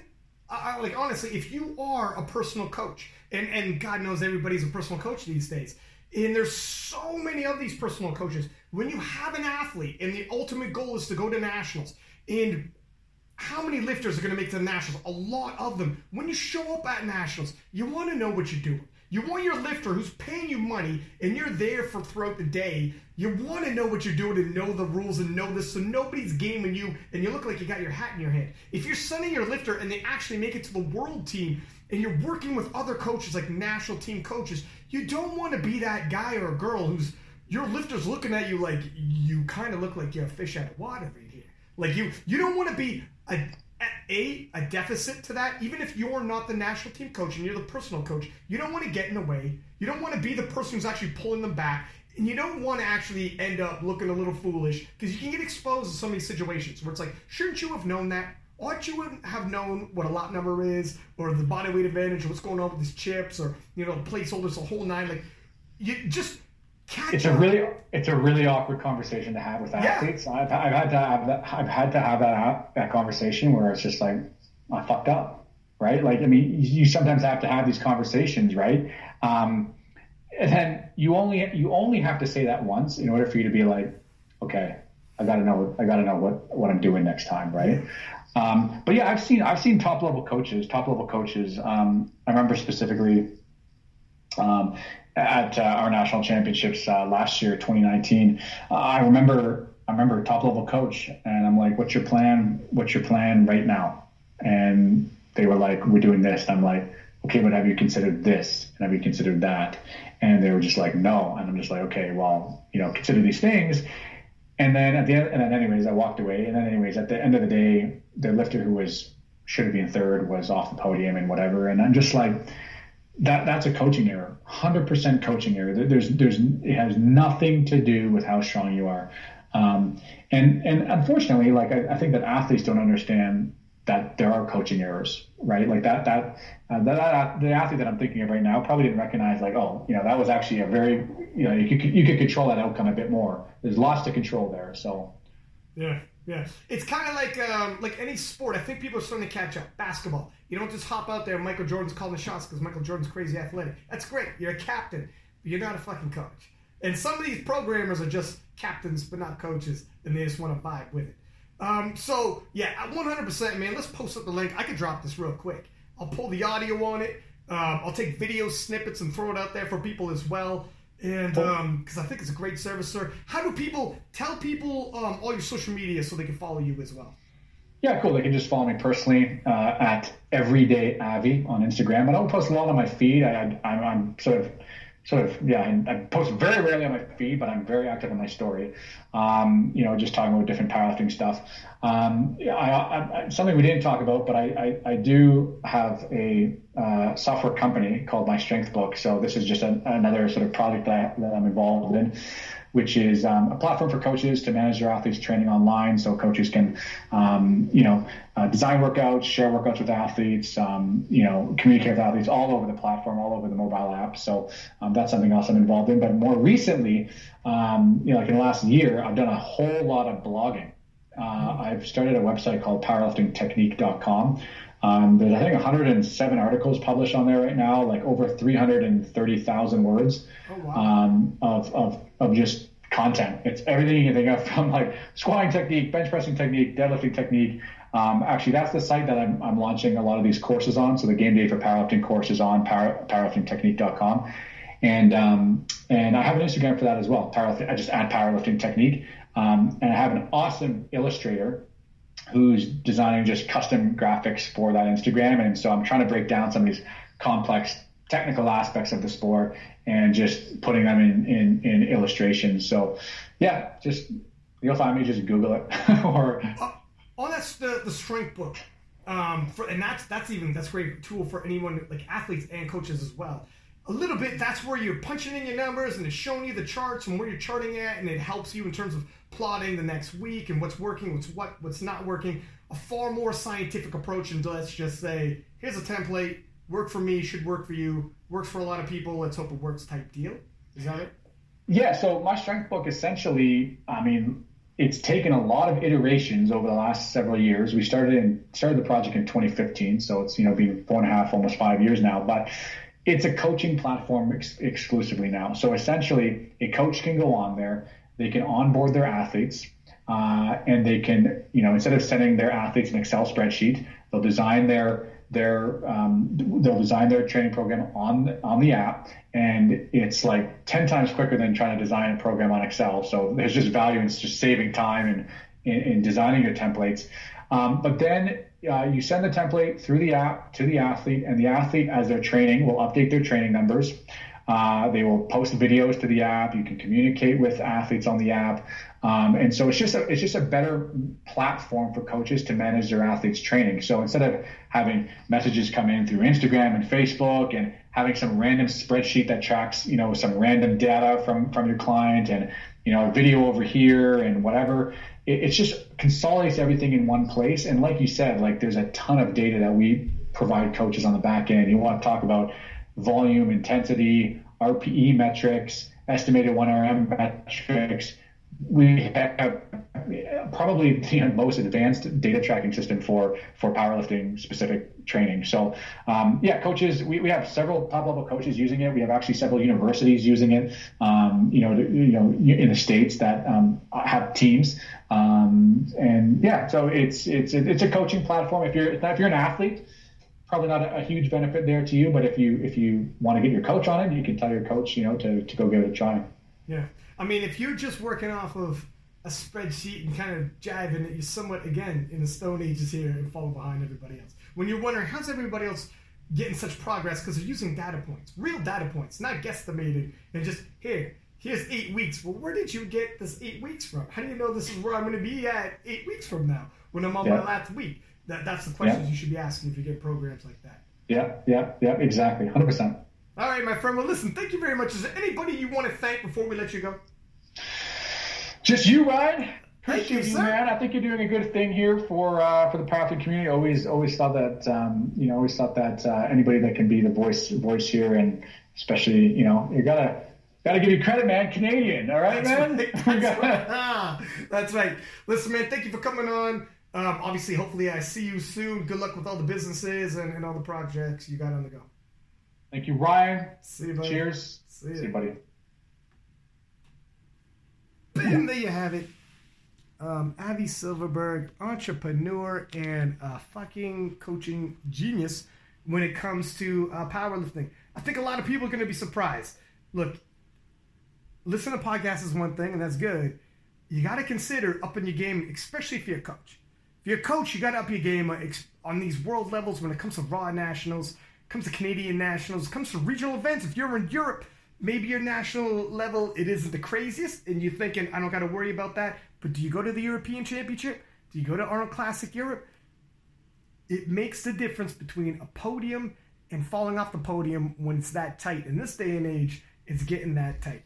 So by all means, um, wherever you're at, subscribe, give us high ratings, and uh that put us in your Instagram stories. We'll repost. Until next time, six-pack lap of that. Peace.